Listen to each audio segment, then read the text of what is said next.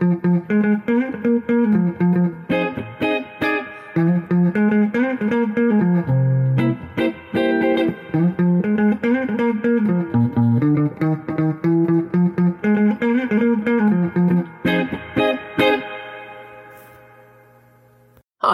I'm your host, Doug Berg, and welcome to Berg's Brain, a storytelling comedy show that will hopefully make you laugh, make you think, and make you want more.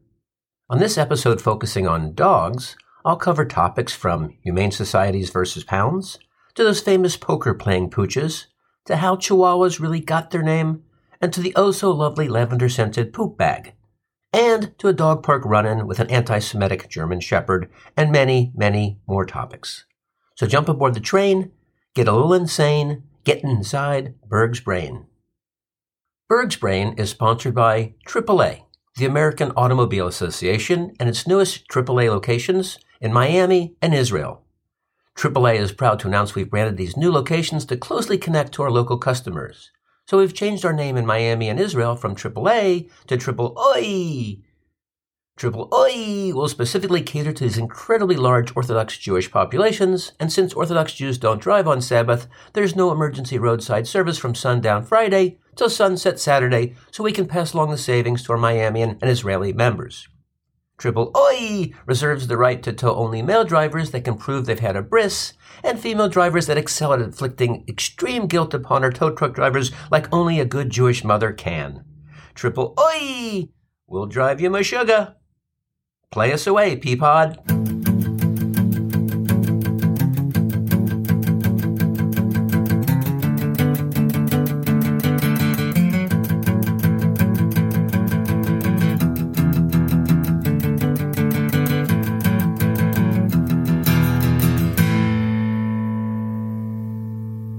Growing up, we always had dogs, but it's been years since I had one. And with all the craziness that went on in the world last year, and is definitely still going on, thought it'd be a good time to do a kind deed and get a rescue dog. So a few weeks ago, I went to the pound, and guess I'm dating myself a bit, as that's what we called it when I was growing up. Now there are kennels, animal shelters, humane societies, animal sanctuaries. Dog living in the pound's fighting for its life. Dog lounging in an animal sanctuary sounds like a spa where French poodles Fifi and Frou Frou get mani pedis and drink out of toilets with slices of lemon in them.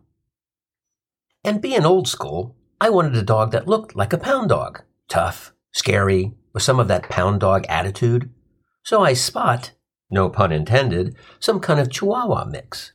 And any dog that's got chihuahua in it, you know's a badass. Not a drop of fur, runs the mean streets of Mexico, has that big dog and the little dog body mentality. Chihuahuas don't put up with shit. You're at a dog park and some well-groomed, unsuspecting suburban labradoodle leans in for the butt sniff. Cholo Chihuahua is going to turn that purebred into a labradoodle. And back to the name Spot for a dog. Spot goes all the way back to the 19th century and the beginnings of the Dalmatian breed. Much simpler time in the 1800s. You see a dog covered in spots, you call him Spot. And these spotted hounds were used extensively by the New York City Fire Department back in the 1870s. See, back then, fire equipment was horse drawn, so the dogs came in as guards clearing the way in front of the horses. When motor vehicles came onto the scene, horses left, but the Dalmatian stayed. And that's why to this day just about everybody associates the Dalmatian with firemen.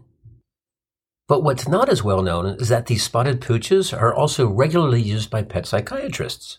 Fido or Rover's feeling kind of down, not showing his typical cat chasing, mailman attacking, rolling in duck poop, kitty litter eating vigor. Bring him to see pet psychiatrist Patty, and this Charlton shrink will bring out a real live Dalmatian to perform a 3D Rorschach test. What do these spots remind you of, Champ? asks Patty, to which Champ replies, Nothing, 'cause Champ can't talk. Champ's a dog. Champ doesn't need a psychiatrist. Champ needs a treat. Champ needs a chew toy. Champ needs a leg. Any leg, not a unique or especially sexy leg. Trust me, Champ is open to a multitude of legs, maybe even an unfortunate scurvy ridden pirate's leg to obscenely and frenetically hump. On the other hand, who am I to say we should limit man's best friend to two dimensional ink blots on paper when they got a real life three dimensional bro of their own? And by the way, man's best friend? You're a man and your best friend's a shih tzu, not another guy who you can pound Bud Lights with, dude? Your shit's out of luck. And notice how there's no woman's best friend pet? Men have a best friend pet, but not women. Women should have a best friend pet.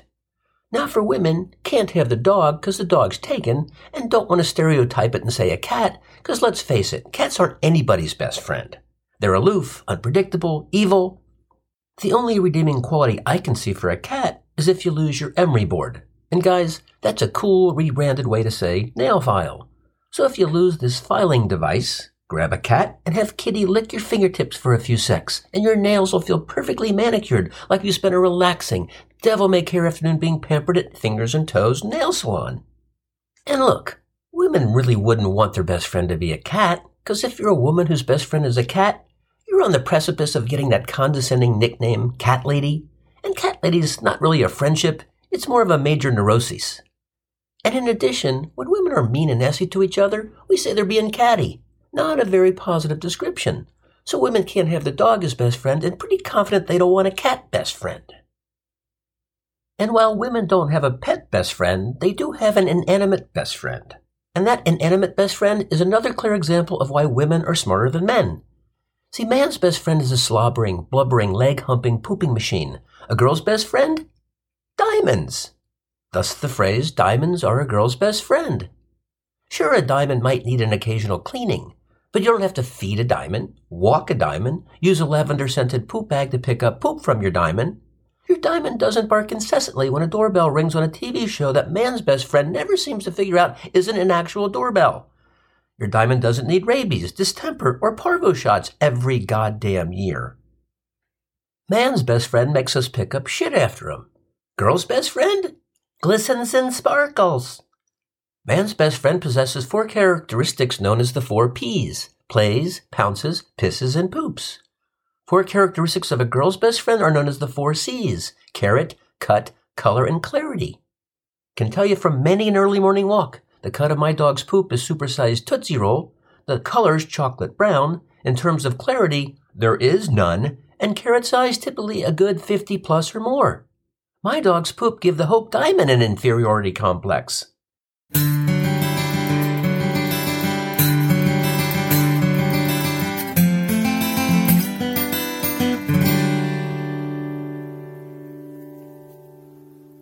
But it's just another example of the masculine side, feminine side divide. Do you ever notice that if a guy's sensitive, shares his feelings, likes to snuggle, we say he's in touch with his feminine side, which is a good thing thought of in high regard and vigorously praised. You're vulnerable. You care. You emote. You're in touch with your feminine side, a very positive association. Notice, however, you never hear it in reverse. Never hear a woman said to be in touch with her masculine side.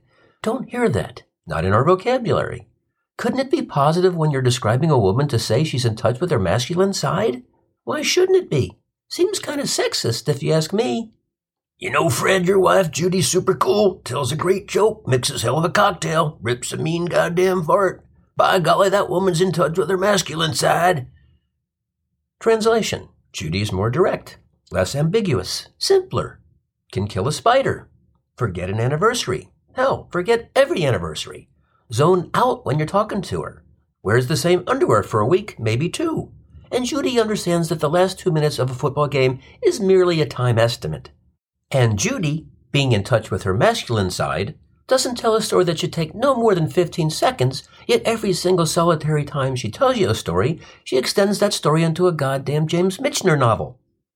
So back at the pound where I pick out this little 8 pound Mighty Mite, and you can clearly tell he's a pound dog because he's covered with tattoos. I heart Mexico, yo bitch, I ain't yo bitch, God spelled backwards is me motherfucker, and as I looked closer, I noticed this Tijuana toughie had the letters A, V, A, B tattooed on the four nails of his tiny front left paw. Never seen anything like that before, so I asked one of the animal shelter slash animal sanctuary slash spa volunteers, and she said, it's a takeoff on the letters A, C, A, B. Prisoners get tattooed across their knuckles. According to the animal shelter slash animal sanctuary slash spa volunteer, ACAB stands for All Cops Are Bad and AVAB stands for All Veterinarians Are Bitches, which was a rather unexpected explanation from the wholesome pet loving 15 year old volunteer girl, but her comment did reinforce my choice to go with the crate sleeping apparatus versus having the little jailbird crash in my bed. And in addition to their toughness, what amazes me about Chihuahuas is they don't limit mating to other Chihuahuas. Chihuahuas are an equal opportunity pooch. They don't bat an eye, or more anatomically targeted, they don't bat their vagina when it comes to sleeping with any breed of hound. And here's the mind blowing, hard to get out of your head visual. The size of a Chihuahua's fuck buddy makes not one bit of difference. You got as good a chance of seeing a Chihuahua Jack Russell mix as a Chihuahua Doberman pairing. Hell, I've seen Chihuahua Great Dane combos. These little bastards will bang anything. And your first thought, your first image, is of this little poor Chihuahua taking it from behind doggy style by a giant rabid mongrel. Guess I don't need to say doggy style when two dogs are doing it. That's just their style. Can just see a bunch of puffed up peacock strutting canines sitting around the pound shooting the shit. You serious, dog? Yeah, I'm serious, dog. Humans call fucking from behind doggy style. That's our move, motherfucker, as they bust up and give each other high paws. And in the well known yet mysterious mythological what the fuck is all this Kama Sutra sex position shit world, other sex positions just don't have the bravado, the intensity, the raw wild cachet of doggy style. There's cowgirl style, or woman on top, guess because she's kind of riding a horse. Based on our last cowgirl session, my wife, Fanny Oakley, is thinking of sending this broken down horse to the Gary the Gelding glue factory. And to add insult to injury, Fanny says I'm not Elmer's glue factory worthy. Fanny wants to send me off to some knockoff glue factory for old guys called Elder's Glue. But what really got my goat, and sorry for the jump cut to goats when we've been keenly focused on dogs and horses, the thing that stung the most was after her last ride, she contemplated shooting me. And not because I broke my leg and needed to be put out of my misery, she was going to shoot me to put her out of her misery. Then there's that reverse cowgirl position. Woman on top facing away towards your feet like some kind of porn star podiatrist. Whenever my wife gets in that porn star podiatrist position, I get the sneaking position that she snuck away unnoticed to a two week dude camp where she mastered the art of backwards trick riding with Calhan's Colt, Bronco, and Gunner. Then there's that soft, romantic flatware position, i.e., spooning. And by the way, what's with the IEBS? I looked it up, and IE is the abbreviation for the Latin phrase id est, meaning in other words. Why don't we just say in other words? What lexicon artist decided that the phrase in other words was a bit too much, unnecessary, superfluous, so over the top exhausting to say that we had to abbreviate it to IE? And these lunatic linguists weren't satisfied with the reduction of words and time saving IE gave us, so they came up with EG, another Latin abbreviation that stands for exempli gratia and means for example. What? The Romans were so fucking busy they had to look for ways to cut a few two or three word, rarely used phrases out of their orations? Can't you just see Tiberius and Augustus, adorned in their finest form fitting togas, waiting in the line at the Colosseum for one of those Lion v. Christians one sided contests, discussing the upcoming slaughter with one saying to the other, Thank the gods Pliny the Elder put forth that brilliant abbreviation of IE, I was gasping for breath, literally suffocating, having to say that horrible, unrelenting, backbreaking, tongue twisting phrase, in other words, once or twice over the last 11 years. And as far back as early Broadway theater, the first talkies, and even in present day movies and shows, when the story's set in ancient Rome like the film Gladiator, why the hell do Romans always have British goddamn accents? Just once, I'd love to see Nero or Caesar or a simple common plebe turn to another Roman dude and in Joe Pesci, New Jersey tough guy accent say, Yo, Mark Marcus Aurelius, I can seize your fucking balls hanging from your fucking toga, asshole.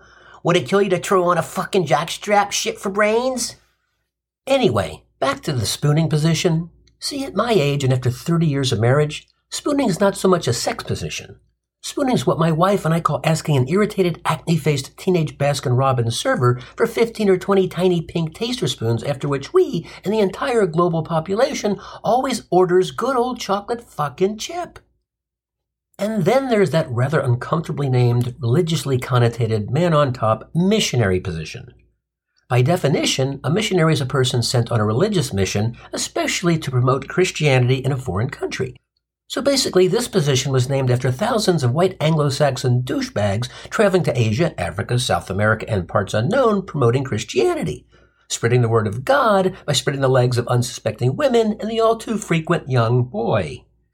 According to the well known yet mysterious mythological what the fuck is all this Kama Sutra sex position shit, missionary position is regarded as the romantic position because the couples face each other, maintain eye contact, and here's the kicker the couples can hold each other in their arms, which can easily segue into cuddling when sex is over. Guys, next time you see a missionary walking down the block, Bible in hand, maintain eye contact, hold each other in your arms, and just before the two of you cuddle, punch the son of a bitch right in the fucking face, as now you know it was the goddamn missionaries who instigated post sex cuddling. And back to doggy style for a sec. Notice how we call it doggy style, not dog style? We cuten it up and give it that youthful added IE, dog E ending. It just sounds cuter, friskier, more playful than dog style.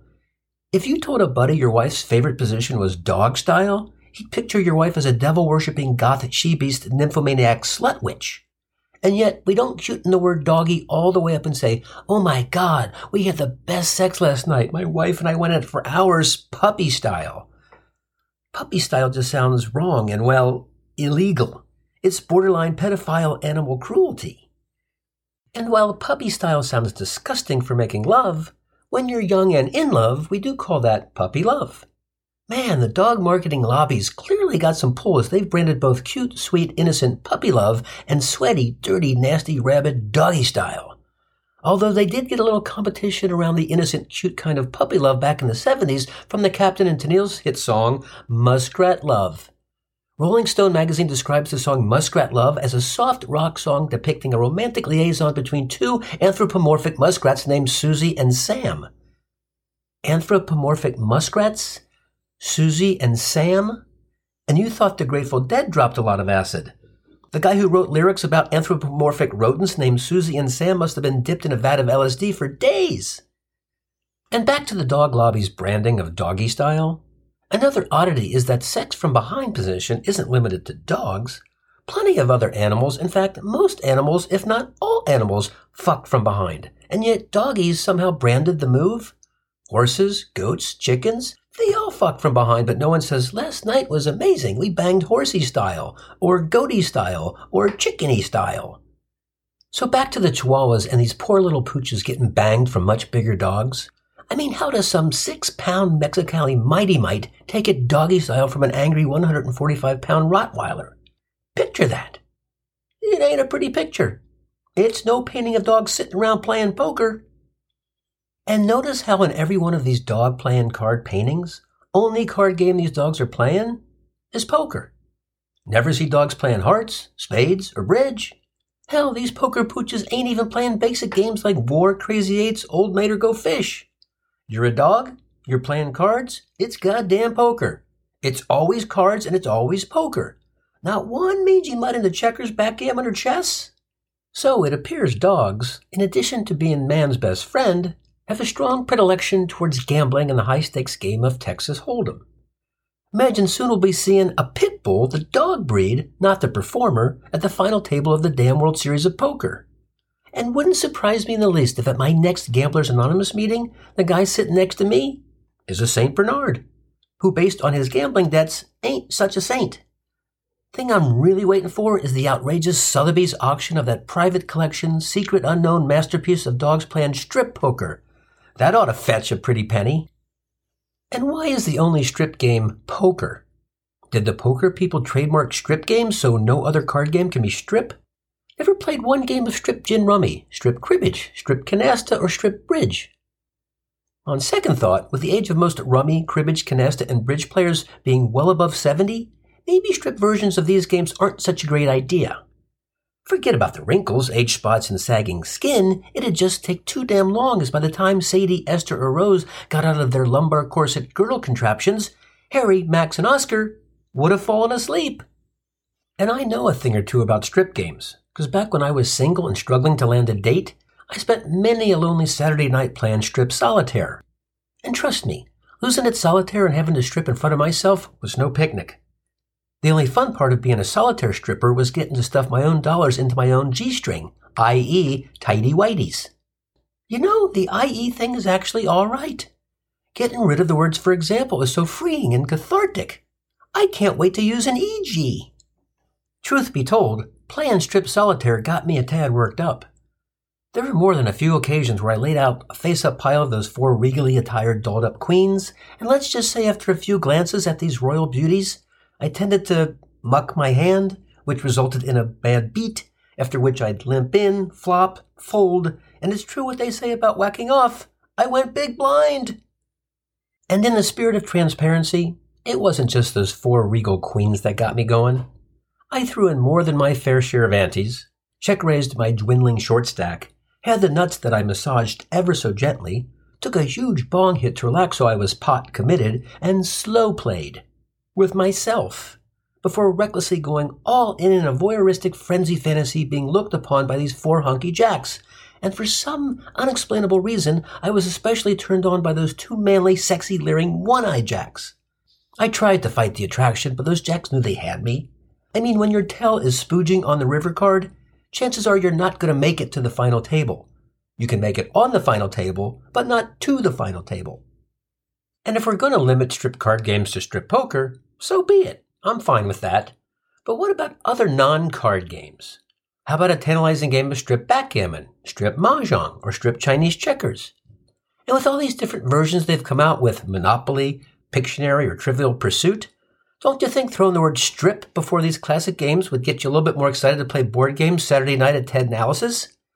Think about it. Stripopoly, Striptionary, or Strip Trivial Let's Get You Out of That Suit and Into Your Birthday Suit Pursuit. And back to those famous dog playing poker paintings. Notice that the poker playing pooches are all bigger dogs. Staffordshire Bull Terrier, English Bulldog, Boxer, St. Bernard, Great Dane, Mastiff, Cane Corso, Bloodhound, Rough Collie. What? Little dogs not into poker? They more into shooting craps? Guess if you're not a big dog, couldn't reach across the table to rake in a pot.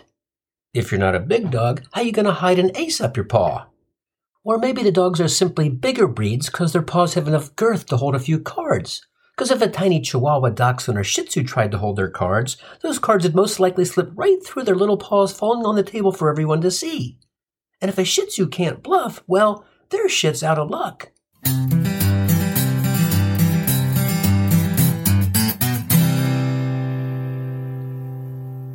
But I digress. So back to Chihuahuas and these poor little pooches getting banged by much bigger dogs. It just doesn't seem physically possible, does it? For all I know, these little pint-sized sex toys could fuck a horse. I wouldn't be shocked if some crazy socialite thoroughbred owning bastard paid a stud fee to have Secretariat bang his prize Chi-Chi. I mean, if you put what chihuahuas do sexually on a human scale, you and I'd be taking it up the ass from a brontosaurus. And most people assume these adorable urban pups are named after the city in Mexico called Chihuahua. I think these little horn dogs got their names from the sound they make when a big dog does his business from behind. Chihuahua. Or maybe in Spanish it's actually Chihuahua. Look, if I were a Chihuahua and some 97 pound bull mastiff saddled up behind me, I'd be yelling, Chihuahua, why are you doing this to me? Or Chihuahua, what is wrong with you, you not so great Dane? Or Chihuahua, what the fuck? And it's odd to me that as much as Chihuahuas fuck, Somehow rabbits and bunnies cornered the fucking reference market, as in, our neighbors next door over there fucking like rabbits. Look, I get the logic behind the rabbit slash bunny sex reference icon. Short gestation period, big litters with lots of offspring, soft, fuzzy, and cuddly, but I'll put my pesos on chihuahuas any day. You never hear anyone say they had the best sex of their life banging away bunny style, not even on Easter. Bunnies may bang a lot, but they're domesticated, monogamous, mate for life, family oriented little cottontails. Not so the Chihuahua. Chihuahuas are like, I don't care how grandissimo you are. You got the penny? Get back there and FIFA thy shit out of me, hombre. Trust me, nobody wants anything to do with banging a Chihuahua. But a Chihuahua, if they have no issue stripping a pit bull, you think they got a problem being on the receiving end of that lame ass energizer bunny? Chihuahuas could fuck rabbits with their paws tied behind their backs. It just seems a hell of a lot more appropriate to hear someone say, Those newlyweds over there are stupid like chihuahuas. And besides bunnies, you know the other two species that oddly have market share in the sex world? The birds and the bees. The two main protagonists in that painful story your parents share with you, and you have to share with your kids. Which is strange, because you never think of birds and bees having sex. Ever hear anyone say, those swingers across the street fuck like bumblebees? Or back in college, I railed like a fucking finch. Honestly, I have no idea how these two species even have sex. You ever see a blue jay's testicles or a yellow jacket's vagina? Never. But I've definitely seen my share of chihuahua balls. Hell, my little chihuahua's balls hang lower than my 87 year old Uncle Morty's balls, who we have to leave an empty Cool Whip container in the bathroom for when he visits during the holiday so he can scoop out enough water so his boys don't splash down like the Apollo 11 capsule landing in the Pacific after the first moon landing. One small step for man, one giant splash for Uncle Morty's nuts. And my dad had no idea how to explain the birds and the bees to me. This is how it went when I was 13. Okay, son, you just got bar mitzvah, so in the Jewish religion, you're now a man. So, like every dad has done since the annals of time. I think you mean annals of time, Dad. Annals, annals, whatever. So, what do you know about the birds and the bees? The things that fly around in the yard all summer? Yeah, Einstein, see, bees pollinate flowers so they bloom, and mama birds lay eggs that hatch into baby birds. Capiche? Pretty clear on biology, Pop. Thank God, what a relief. Well, since you got a handle on it, let her run to the deli, pick up some bagels and lox, and wait till I tell your mom that we got a little Dr. Kinsey living under our goddamn roof. Cut. End of scene. Wrap. That's what my dad taught me. And it must be genetic, because when it came time for the birds and bees conversation with my 13 year old son, I had no idea what to say either. Here's how it went. Okay, son, you just got bar mitzvah, so in the Jewish religion, you're now a man. So, like every dad has done since the annals of time, I think you mean annals of time, Dad, as he snickered like Beavis or Butthead or both. Look, son, I want to talk to you about the birds and the bees. Thank God, Dad, because bird shit freaks me out and I fucking hate bees. Okay, well, that gives me a jumping off point. See, birds and bees, uh, they fly and, uh, have wings, and, uh, one has a beak and, uh, the other a stinger. We can jump past the biology 101, Dad. Okay, well, see, bees deposits pollen into flowers. Kind of the same when you deposit money in the ATM machine, Dad? That's a fair analogy, son. So in that example, Dad, mom's like the ATM machine? Well, her expertise isn't so much deposit. Her strong suit's more in the withdrawals. Do you ever do a withdrawal, Dad? Kinda wish I would have done that about 13 years ago. What, Dad? Nothing. Let's keep the bank metaphor going. See, the transaction starts when I put my card in, touch a few buttons. What's the best thing to do first, Dad? Put your card in or touch a few buttons? Kinda depends on how much your mother and I've had to drink. To drink? So I've touched some buttons, inserted my card, pulled out my card, and voila, money. Kinda like making a baby. Since kids don't use ATMs now, Dad, we Venmo? Is that kinda like whacking off? You know, let's scrap the birds and bees and banking metaphors and talk about bunnies and chihuahuas. See, people who fuck a lot are said to fuck like bunnies, and chihuahuas, they pretty much fuck anything. Well, glad we had this talk, son. Gotta run to the bank. Okay, Dad, don't forget to push Mom's buttons. Cut. End of scene. Wrap. That's what I taught my son. So back to my rescued chihuahua. I bring him home and figure I'd better give him a name, because that way I got a 50 50 chance he'll come when I call him. So I decided to do that Native American thing where you name something after the way it looks or acts, like that Kevin Costner movie's Dances with Wolves. So I was going to call him Shits All Over the Place, but I already have a kid named that. So one Saturday afternoon, I was looking for a tool in the garage, and the pooch helped me find it by digging it out from the tarp, so I named him Help. And maybe not the best of names, because when I let him out late at night and he doesn't come back, I'm on the front porch yelling, Help! Help! And my neighbors come running which I find rather odd because I had no idea there were that many people living in my neighborhood named Help. So the first few days were going well, then I noticed Help was acting kind of sad and depressed.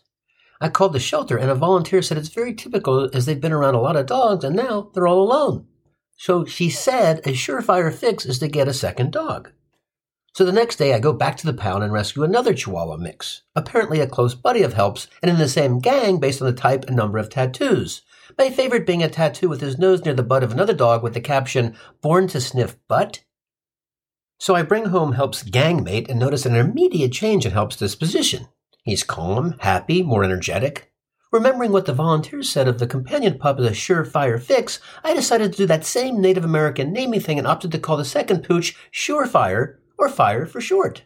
And just like with help, maybe Fire wasn't the best of names, as now when I let both out late at night and neither comes back, I'm on the front porch yelling, Help! Fire! And even more of my neighbors come running, which I again find bizarre because it appears there are even more people in my neighborhood named Fire than Help. So I'm really happy and enjoying both dogs, and they get along great. But since these are the first two dogs I've ever owned, I'm learning some interesting things. First, I had no idea how many walks these little fertilizing Fidos need. But the pups get super excited, I get a little exercise, and it's a hell of a lot better than cleaning up poop all over the house, or more importantly, all over your yard. Because let me tell you, you don't clean up that poop in your yard every couple of days, you suddenly find these white, silvery, fuzzy, barbed, wiry, hairy-ish alien piles morphing into a science experiment gone horribly wrong. I think that planet Pluto, that's named after a Disney dog, that's no longer a planet, got its planet status revoked not because it was too small to be a planet. I think there was just no way NASA was going to be able to convince astronauts to visit Pluto knowing full well that when they opened the Pluto module and climbed down that ladder, they'd be forever associated with and remembered for saying, That's one small step for man, one giant leap into a pile of white, silvery, fuzzy, barbed wiry, hairyish, alien Disney dog shit for mankind. And back to dog walking. Gotta say, it's pretty funny watching these little guys do their genetically connected all the way back to the wolf dance to figure out just the right place to do their business. Which always struck me as an odd way to express dogs going to the bathroom. Doing their business? Like it's a job an occupation, a career path. Hell, if I knew you could get paid for taking a shit, I'd have majored in agriculture and started a new green energy fertilizer company called Newer Manure. So on these walks, they sniff a little, sniff a little more, find an object, a plant, a fence, a car wheel, lift one of their hind legs, and pee. But dogs don't pee just once, they do a series of short, sporadic spurts throughout the entire walk. Imagine if this is how humans peed. You'd enter a bathroom, unzip your fly or sit down on the toilet, pee, but you'd only pee about one ninth of the full amount of what you have in your well saturated bladder. You'd zip up, you'd wipe up, you'd wash up, then you'd walk down the hall in your house or office, go into another bathroom, unzip, sit, or both, and you'd pee out another fractional amount, maybe a quarter, maybe a third, maybe another ninth. And you'd repeat this process for 20 to 30 minutes until you finally peed out every last drop zip up, wipe up, wash up, and then go about your business because you just did your business. Clearly, there's a lot of business here. In fact, this is big business. This isn't something to monkey around with, so none of that monkey business. And walking two male dogs, it's this constant game of one dog pees, then the other dog pees where the first one peed, then the first one repees over the second one's pee. Guess this marking activity goes all the way back to dogs' genetic ancestry and the wolf in the wild. And I get the rationale for a wolf to mark its territory because it was a means for survival. But I got two little chihuahuas who sleep in my bed, get fed two meals a day, and have a lame ass human picking up their poop in green lavender scented bags. These pups are a long goddamn way from wolves in the wild. And then I realize I do the same damn thing. Wake up in the morning, my lovely wife gets up to pee, throws on her robe, heads to the kitchen to make a pot of coffee. I roll out of bed, walk over to the bathroom, and pee right where she did, immediately covering the scent where my wife just peed. I'm like a dog marking, or in my case, I'm a Doug marking. But for help and fire, and every other pooch, peeing's the easy part of the deal. When they need to poop, finding the perfect spot is like the search for the Holy Grail. They're bounding along, carefree, taking in the great outdoors, when suddenly it's like they're on a fox hunt with the English monarchy, noses closely combing the ground, the once slack leash now pulled taut as if you'd given the cry of mush to your Iditarod team, as they intently zero in on a spot. And as you extricate and open a lavender scented poop bag from your coat pocket in preparation as they're about to pull the trigger, they suddenly change course in search of a different location. Now they say it's a woman's prerogative to change her mind. I've come to learn it's a dog's prerogative to change its ass. And comparing a dog's search for the perfect place to poo on a human scale, it would be like walking into a restaurant bathroom with three stalls. You go into one, pull on the TP dispenser to see the ease at which the TP unravels, and you're just not completely thrilled with the feel. So you leave that stall and head to an adjacent one where you perform a test flush with your foot on that little silver handle, as God knows no one in the right mind touches that germ laden lever with their hand. After which you determine the handle isn't as taut and responsive as you'd like, so you extract yourself from stall number two and hope for a better result in stall number three. Kinda like you're playing lavatory Let's Make a Deal, where you've now passed on the first two doors to take door number three, and as you open the door, instead of finding the lovely and sexy Carol Merrill, you find a portly Jay Stewart secretly hiding in the stall dressed as one of those old school bathroom attendants to zonk you. So again, while the peeing thing can be a bit frustrating, it's nothing compared to the stops and starts, the incredible indecisiveness, the zigs, the zags, the yes, yes, yes, no dogs display when going number two. Now, on a nice warm summer day, not a huge deal. But this little lack of commitment, cha cha cha, is particularly frustrating walking the dogs on a freezing December morning. They've sniffed, they've twirled, they've exposed their expanding sphincter in a readiness to do their business. Then they stop, look back, shake their head, and if they could talk, they'd say, Nope, not this spot. Close. Almost the one, but not quite. Oh, hold on. Wait a minute. By golly, yes, I think I found it. This place is just right. Here we go. Damn. Sorry. False alarm. My bad. Let's keep walking, Mr. Keeper of the lavender scented poop bags. Dog's laborious search for the exact place to poop is like a Miami Beach octogenarian searching for lost cufflinks on a crowded South Beach using a Garrett Ace Model 4000 metal detector. And with these two wishy washy waffling waggers to walk, Jesus Christ, should have named them Goldie and Locks after that little blonde nursery rhyme girl, Goldilocks, who had to try everything she needed three times, like finding the perfect temperature for a bowl of porridge. Too hot, too cold, just right finding the perfect sized chair. Too big, way too big, just right. And last but not least, finding the perfect firmness level after lying in three beds. Too hard, too soft, just right. I don't know about you, but Goldilocks sounds like a cross between that neurotic Sally in the movie When Harry Met Sally and my 97 year old mom who kvetches about every goddamn thing under the sun and from the negative comments she makes about how goddamn hot it is in Miami, she ain't too thrilled with the sun either. Look, that Goldilocks might have been a cute little kid, but what a pain in the ass. Daddy, can I try this toothbrush to make sure it's not too soft? And then this toothbrush to make sure it's not too hard?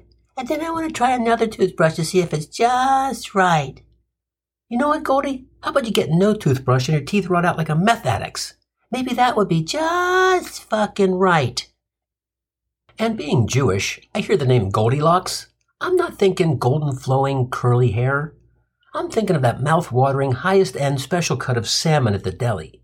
You know, the gold standard, or in this case, the Goldie standard. Can just see some big macher at the deli counter. And by the way, if you're a macher, you're always big. There's no small, teeny tiny little person machers. You're a macher, you're a big macher. And can't you just see this big gutted, big chested, big assed, big headed, big gold chain wearing big mouth leaning on the deli counter ordering to a naive 18 year old kid? I'll take 77 pickled herring, 91 knish, cause knish are like deer, and since there's no plural deers, there's no plural knishes. There's just knish. And I want 91 goddamn knish, not 90 like you gave me last goddamn time. Now you listen to me, you no good schmendrick. I want the Goldilocks. Don't want that cheap crappy nut Goldilocks. Don't want Silverylocks. Don't want Copperylocks. Don't want that white gold Goldilocks. I want Goldilocks and only Goldilocks. You got that, Boychik? And I love the Yiddish word Boychik. Originally a term of endearment back in the old country for a young boy or a young man, but nowadays, Boychik is what my Nana calls our first cousin Isaac, our family's first transgender Orthodox Jew.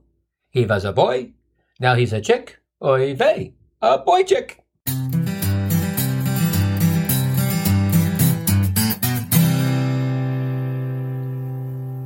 Anyway, back to dogs pooping. Crazy thing is, scientists study this shit, literally. They study the circling, the spinning, the Michael Jackson moonwalk flamenco dancing backpaw kickback cover up move. I found a recent study where a team of Czech and German researchers monitored 70 dogs of 37 breeds over a two year period and witnessed a grand total of 1,893 deposits. I hear deposits, I think it's what I'm pretty good at doing at the bank. And as you're now well aware, my lovely wife excels at the opposite end of the spectrum, withdraws thereby completing the perfect yin and yang of married life and banking. These quote unquote scientists found that most dogs circle before they poop and finish off with a glorious high kick or two, sending clumps of grass or dirt flying. Their theory behind these impressive gymnastics is that in the wild, canines such as wolves and dingoes kick the ground to cover up the mess and also to mark territory. Okay, that makes sense in the wild or when the earth was like 80 years old. But at present, my dogs live in an air conditioned house, sleep on a bed, get fed twice a day, and have a personal pooper picker upper. Newsflash, Fido. Your days as an alpha are way back in the distance of your rearview mirror, so maybe it's time you put an end to this disruptive DNA driven dingo deposit dirty dancing. The other thing I learned about dog walking is how many of my neighbors have dogs, how many of my neighbors regularly walk their dogs, and how many of my neighbors are complete dog lunatics. One of my neighbors, Stuart, and he prefers Stuart, not Stu, is one of those guys who wears an orange vest with that silver reflective tape, and you get the feeling Stuart must be the lead team member or running for the lead team member on our neighborhood watch patrol. And if there's an earthquake, I'm fairly confident Stu's got a well-stocked bunker full of dry goods, water packs, and batteries. So while Stu's a complete and utter nerd, he's probably a good guy to get to know. And once the sun goes down, Stuart goes all in. Orange vest, flashlight in one hand, a backup flashlight attached to his original Batman tool belt, and to top it off, Stu's wearing a goddamn headlamp. So I'm not sure if Stu's a dentist, preparing to bivouac El Capitan, or if he's on his way to a spine tingling spelunking festival. And the lights don't end with Stu. All four of his toy poodles have little toy poodle lights hanging off their little toy poodle collars. Hey, Stu, if I wanted a goddamn light show, I'd get baked and head to the planetarium to gaze at the stars while blissfully serenaded to Pink Floyd's Dark Side of the Moon. And then there's this Russian guy, Miroslav, or as my family refers to him, No Friendly. Miroslav slash No Friendly got his nickname because he has these two buff, wiry, short-haired terriers that are like canine piranhas. They could give a shit about a human, but the moment they see another dog, their sharp, not so little piranha teeth protrude in this run for your life attack mode. So the first time I ran into Miroslav, his dog started going apeshit, and Miroslav, not being great at English, somewhat apologetically gathered his dogs, aka Canine Piranha, and said, No friendly, no friendly, no friendly. The first time he said it, it caught me off guard, so I replied, You're not friendly. Okay, pal, I'm cool with that. To each his own. I do appreciate you letting me know, as a lot of people don't say anything and they stab you right in the back. It was only after a few more run ins that I figured out he was talking about the dogs, not him. Funny thing is, no friendly's actually really friendly, but not as dogs to other dogs. So when our paths cross, as they will inevitably do, since there's only so many different walks you can go on, no friendly quickly ducks into a neighbor's driveway and gets his dogs out of sight, or gets down on a knee and distracts them through some special Russian mind control, thereby allowing me and my pups to sneak by praying his two piranha pups don't break free and tear the flesh off my dogs in a Moscow minute. And this whole dog walking experience has really taught me how different dogs and humans are. Two people walk by who don't know each other at all, or maybe know each other a little, there's a couple options. You either do the quick, courteous, mannerly, hey, how's it going? Or some people aren't overly sociable, so they don't interact. So they just walk by, no hi, no hello, no acknowledgement, which is okay. I'm cool with that. Dogs, very different. Dogs walk by each other, they want immediate confrontation. They're balls to the wall. They're ready to throw down. They're yanking on their leashes, and you feel like you're deep sea fishing and just landed a 1,500 pound marlin whose first deep dive and subsequent airborne leaps nearly pull you over the deck. I mean, you hear about guys in prisons having to be tough, trying to fight to prove how tough they are, what a badass they are. Look, it's one thing to paint that picture when you're in prison, but dogs act that way on a casual, relaxing Sunday morning stroll in a well to do neighborhood. And I've started to lose patience for this dog eat dog debacle. All the leashes get tangled, there's a damn good chance you're coming away with a deep gash, and you know the other walker will blame you for not controlling your mutt. At this point, when I'm walking my dogs, it's just better if I don't run into any other dog walkers because when I see another dog walker, I get kind of cranky. I'm like, why the fuck are you walking your dog now? Couldn't you have waited? Walking my dogs, why the fuck are you walking your dogs? Least you could have done was send me a calendar invite letting me know your walking schedule. I don't want to see your dogs. You don't want to see my dogs. Let's plan this shit out. So, to avoid this shit show, I looked online and found this really cool dog park a few miles from my house. I'm like, cool. Pups are going to love this. They'll enjoy the open space, and I'll get away from the dog walking neighbor freaks. Thing is, I quickly learned bizarre people don't only live in my neighborhood, they regularly frequent dog park. And we've all seen these canine, not so benign nut jobs. You've got the soft frisbee tosser and dog who's growing really tired of being repeatedly and endlessly tasked with catching a soft, slobbery, slimy frisbee chew toy. You know the dog's thinking, can you please stop throwing this lame fucking frisbee because with my damn DNA, I can't stop chasing it and I want to stop chasing it really fucking bad. So how about you use some flabby fucking frisbee as a whoopee cushion and sit your fat ass down for a minute or two? Next, you've got the tennis ball tossing device wannabe professional highlight throwers who always seem a bit too serious and over demanding of their dogs, making them continuously fetch a damn ball chucked by some lazy lardass. And you know these dogs are praying Highlight Harry will need Tommy John surgery in the very near future from the ongoing chucks, so he'll be forced to put that diabolical slinging contraption on the shelf for a year. Then you have those people, and there's a surprisingly large number of these not yet Darwin weeded out losers, who think their dog's professionally trained and will come whenever they call him. And yet we all know, and are willing to bet all the tea in China, or all the coffee in Brazil, or all the Guinness in Ireland, or other examples of locations known for large amounts of beverages, but for some reason all the tea in China grabbed the naming rights, so China gets to be the go-to reference for a large amount of shit. We all know that when we hear the owner yelling, Come, Fido! Here, Rover! That Fido, Rover, and the rest of the pack ain't coming. Not now, not ever. They never do, never will. Let me tell you something, Mr. or Mrs. Irritating Clueless expecting your dog to come owner who thinks that after playing lame ass fetch one time for 10 minutes, you've got the country's top cattle chaser and grand prize winner at the Westminster Kennel Club. No, you don't. You got a dumbass dog and you're a dumbass owner, and the pooch ain't coming when you call him. Now, while I do believe your dog ought to catch a break because he's a dog, and as a dog be allowed to pop in for a chew toy or rinse off at PetSmart, you, on the other hand, should be limited to getting your lavender scented poop bags at Pet Dumb. Then every once in a while, you see that owner who looks a little shady, a little unfocused. Their DOC, dog of choice, is the great white shark of the dog park. Yeah, the pit bull.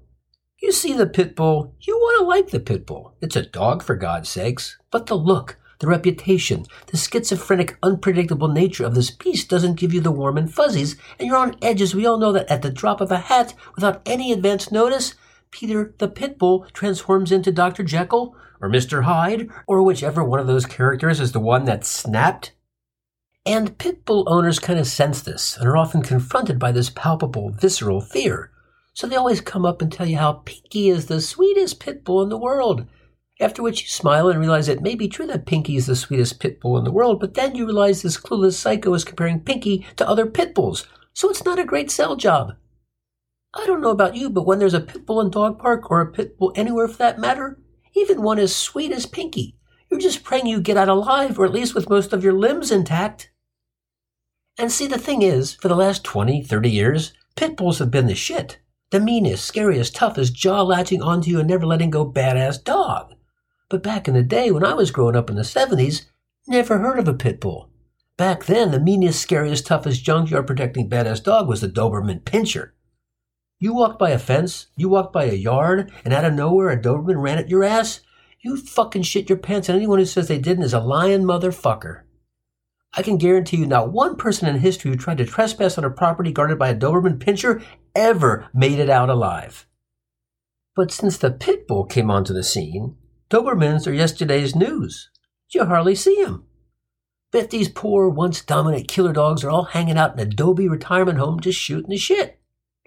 Hey, Dobie Wan Kenobi, still think you could take a pit bull? Don't get me started with them goddamn pit bulls. They latch onto you and never let go. Whoop they fucking do. Don't know if you saw the latest most dangerous dog rankings, Dobie Wan Kenobi, but pit bulls are one, Rottweilers two, then it's us for Christ's sake. Drop a little piece of shit Rottweilers. What you think of that, Dobie? Number three, Jesus H. Christ, that kind of shit make me want to fuck a goddamn chihuahua. So, back at Dog Park, Help and Fire are having a blast when this big, beautiful German Shepherd bounds up and starts playing with Help and Fire. Help and Fire, pound, not animal sanctuary dogs, are fine, holding their own, and actually just about to take down a German Shepherd like a pack of hyena taking down an elderly, decrepit wildebeest, when a big, brawny guy jogs over and says, No, Hitty, no, bad dog. I say, hey, it's fine. They're pound dogs used to be around big dogs. All good here. So Big Brawny Guy and I get to talking, and I say, Hitty, is that short for anything? It is, as a matter of fact, says Big Brawny Guy. It is short for Hitler. Well, the shock and surprise of hearing the dog's name is Hitler nearly caused me to puke into one of my lavender scented poop bags. But I gathered myself and said, Excuse me, must have misheard what you said. Did you say Hitty's short for Hitler? I did, said the big brawny guy. Um, are you part of a white supremacist group or, God forbid, a Nazi? White supremacist Nazi? Hell no, big brawny guy said, aghast, almost as if offended. Those fuckers disgust the shit out of me. Whew, well, that's good to hear, I said, but you do understand calling your German Shepherd Hitler could give the impression that you're affiliated with these appalling hate groups. He stroked his beard contemplatively and said, Jesus, didn't even think of that. Never crossed my big brawny mind. Really? Then why the fuck name your dog Hitler? He said, Thought it'd be kind of cute to raise up my arm, give Hitty the command to stay by my side and say, Heel Hitler, heel Hitler. You know, kind of a spoof of Heil Hitler. Uh, yeah, I get the spoof. I just can't believe you're doing a spoof of Heil Hitler. I can see he's bummed, uncomfortable, so I say, Look, I get the attempted humor slash incredible infliction of gut wrenching emotional Holocaust remembrance pain in the wordplay Heel Hitler, but hey, listen, funny's funny.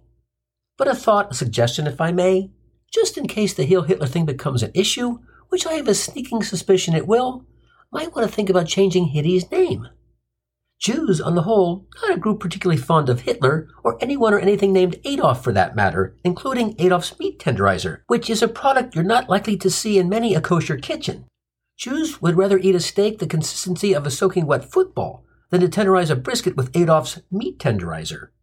So, as a Jew, a people who throughout history haven't done well when it comes to confrontation, unless that confrontation involves a waiter who can't serve the soup hot enough to burn through the roof of your mouth, can't make the toast crisp enough so one bite disintegrates into dust, or can't explain why you got charged for the substitution of cottage cheese instead of the hash browns.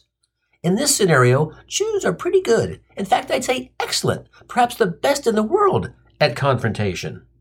Y'all think we could get back to the idea of changing Hitty's name? Chimes in the slightly irritated big brawny guy. Yeah, sorry for that little tangent. See, what I recommend is changing Hitty's name to Aki, short for Achilles. Why would I do that? says Big Brawny Guy. Because when you want Aki to walk by your side, you point your right arm down, not up in a Heil movement and say, Achilles heel. Achilles heel.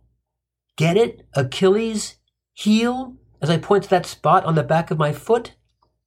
Big brawny guy stares at me for a sec, and I wonder if my suggestion has insulted him when he says, Aki, Achilles, Achilles heel. That's good. So you're gonna rename Hitty? You're gonna rename him? Rename Hitty, Big Brawny Guy says. What are you, nuts? As he turns, walks away, and after a few steps raises his arms up, commands Hitty to heel Hitler, then looks back, shakes his head, and says, Achilles heel is good, but it's no heel Hitler. And as I watched him walk away, I could have sworn he was striding in that Nazi goose step motion. I remember as a kid learning the Nazi march was called the goose step, and I immediately felt bad for the poor goose. Why should the goose be forever associated with the piece of shit Nazis? And have you looked closely at Nazis performing the goose step? Looks nothing like a goose. The Nazi goose step involves kicking your legs forward extremely high and not bending your knees. Geese have backwards pointing knees that bend when they walk. It's the worst animal impression ever. Nazis, fantastic at killing Jews, not so good at reconstructive knee surgery getting their knees to face backwards. And it's a shame, because if you Nazis wouldn't have killed all the Jews, a tribe well known for producing the best doctors in the world, you would have had a huge pool of orthopedic specialists able to perform backwards knee surgery replacement so you could have goose step like Mother Goose, the goose that stole the golden egg, or an icy cold bottle of frozen Grey Goose. But you dummkopfs killed all the Jews, thereby killing all the good doctors. No wonder you Aryan schmucks lost the fucking war.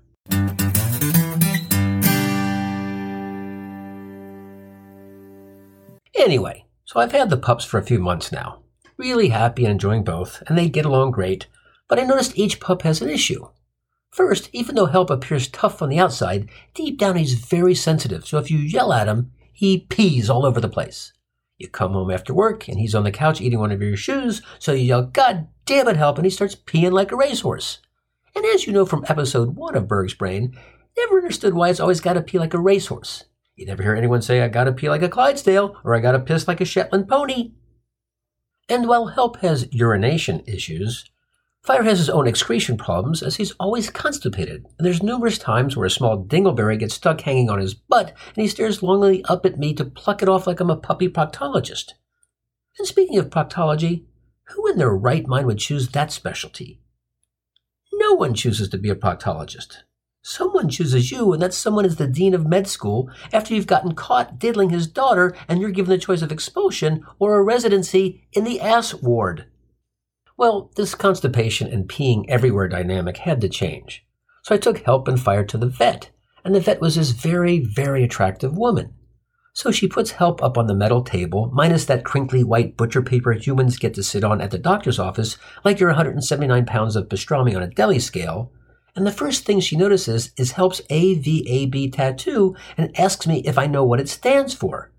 I stammered, uh, could be wrong, but believe the volunteer at the animal shelter said it stands for All Vets Are Blessings? Isn't that sweet? she said as she stroked Help's ears.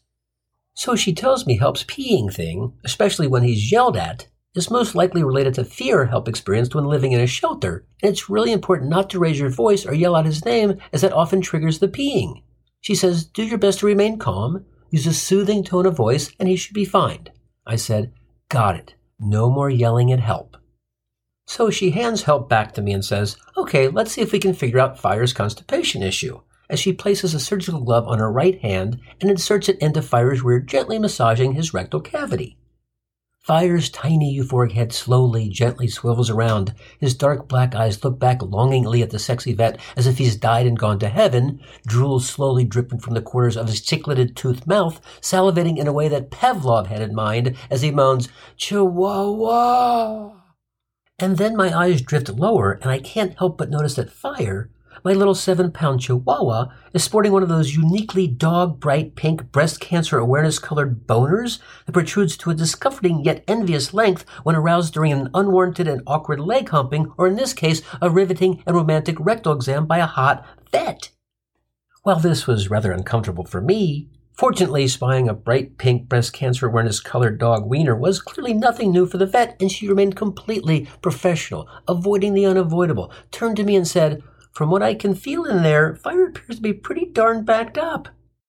I stared into Fire's drifting, euphoric eyes, glanced back at the sexy vet and chimed in, Excuse me, Doc, but I've been kind of backed up myself lately. You think you could check me out? And she yelled, Help! And help peed all over the place. This episode of Berg's Brain is dedicated to my nephew Justin's wife, Lauren. Lauren took a terrible fall at the end of 2020, resulting in major paralysis. But in true Lauren fashion, she's working her ass off and beginning to show some positive signs as she begins to regain movement throughout her body. If you'd like to help out Lauren and Justin, please visit their GoFundMe page, where in addition to their own support, they're raising money for others who have experienced similar devastating injuries. The site is Donate to Great Lakes Catastrophic Injury Fund in honor of Lauren Berg, helphopelive.org. Lauren, Justin, you're true inspirations to all of us, and I promise to keep Berg's Brain going until you're back on your feet, and hopefully for many years after that. We love you. Well, thanks for listening to Berg's Brain and hope you enjoyed the ride. Special thanks to my close friend, musical director, and guitar legend Jeff Peapod Miller. Thanks to the incredibly talented Berg's Brain graphic designer Claire Skipelrort. And if you like Berg's Brain, please subscribe and share it with your friends. Berg's Brain can be found on iTunes, Spotify, Pandora, and all the major podcast hosting platforms. Please check out our website at bergsbrain.buzzsprout.com. And if you want to touch base, email me at bergsbrainpod at gmail.com. Peapod, play us out on your new number one single that's taking Czechoslovakia by storm, the doggy style ditty, or as I call it, Chihuahua!